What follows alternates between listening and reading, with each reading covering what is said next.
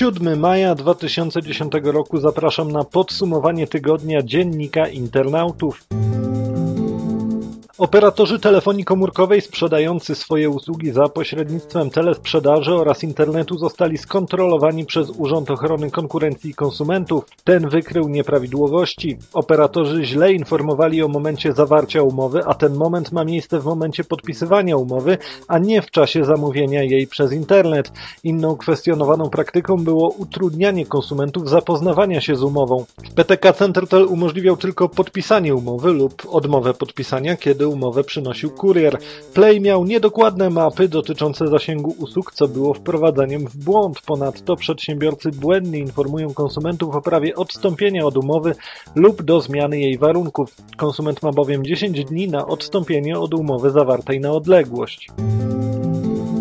Polska naruszyła europejskie prawo regulując ceny neostrady bez uprzedniej analizy rynkowej. Tak orzekł Europejski Trybunał Sprawiedliwości. Wyrok jest nie do końca zrozumiały, bo Urząd Komunikacji Elektronicznej twierdzi, że nie miał zamiaru regulować opłat za szerokopasmowy internet.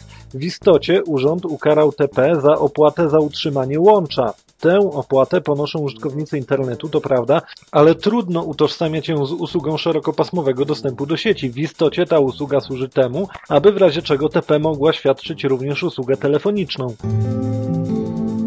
Starostwa powiatowe mogą już zainstalować usługę umożliwiającą ich mieszkańcom składanie wniosku o wydanie prawa jazdy przez internet, poinformowało Ministerstwo Spraw Wewnętrznych i Administracji. Zainteresowane starostwa powiatowe, aby aktywować usługę, muszą mieć założone konto na platformie ePUAP z uprawnieniami instytucji publicznej. Senat zaproponował 27 poprawek do ustawy o wspieraniu rozwoju usług i sieci telekomunikacyjnych, nazywanej mega ustawą. Oznacza to, że projekt jeszcze raz powędruje do Sejmu. Ustawa określa m.in. formy i zasady wspierania inwestycji telekomunikacyjnych oraz dostępu do infrastruktury telekomunikacyjnej. Senat wprowadził poprawki, które umożliwią m.in. współfinansowanie kosztów świadczenia usług telekomunikacyjnych na tych obszarach, gdzie jest to nieopłacalne. Ciągu trzech miesięcy z serwisu homikuj.pl usunięto ponad 100 tysięcy udostępnianych na nim kopii oprogramowania Automapa. Udało się już zidentyfikować ponad 500 osób udostępniających w tym serwisie wspomnianą aplikację do nawigacji. Niewykluczone, że producent Automapy będzie chciał pociągnąć ich do odpowiedzialności.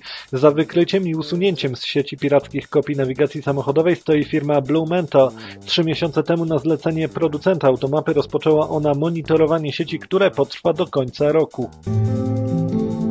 Pojawiło się trochę nowości na rynku przeglądarek. Opera Software przedstawiła Operę 1052 Beta dla Linuxa i FreeBSD. Przeglądarka ma inny wygląd, opcje prywatnego przeglądania i widgety, które mogą być instalowane jako normalne aplikacje. Pod maską nowa Opera ma nowy silnik JavaScript oraz bibliotekę graficzną Vega. Z kolei Microsoft wydał drugi prototyp przeglądarki IE9. Ma on prędkość dorównującą czołowym przeglądarkom i dużo lepiej obsługuje standardy. Można go pobrać ze strony www.ietestdrive.com.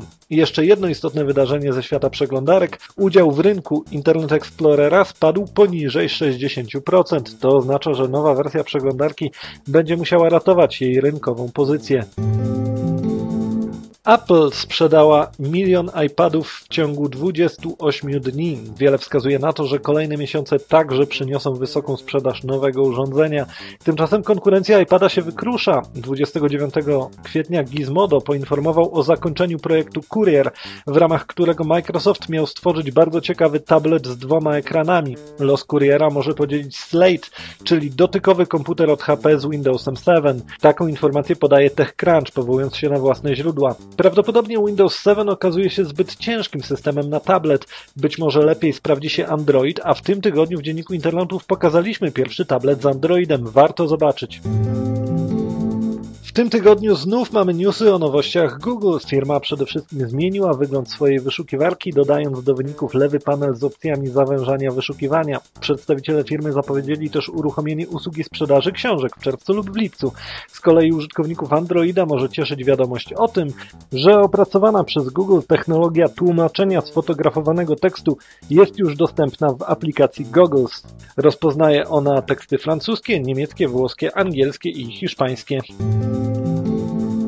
To wszystko w podsumowaniu, ale warto jeszcze zajrzeć do dziennika internautów, poczytać choćby o nowej strategii cyfrowej Unii Europejskiej lub o tym, że przychody wytwórni nadal spadają, pomimo wprowadzenia antypirackich rozwiązań prawnych w kilku krajach. Czytaj dziennik internautów www.d.com.pl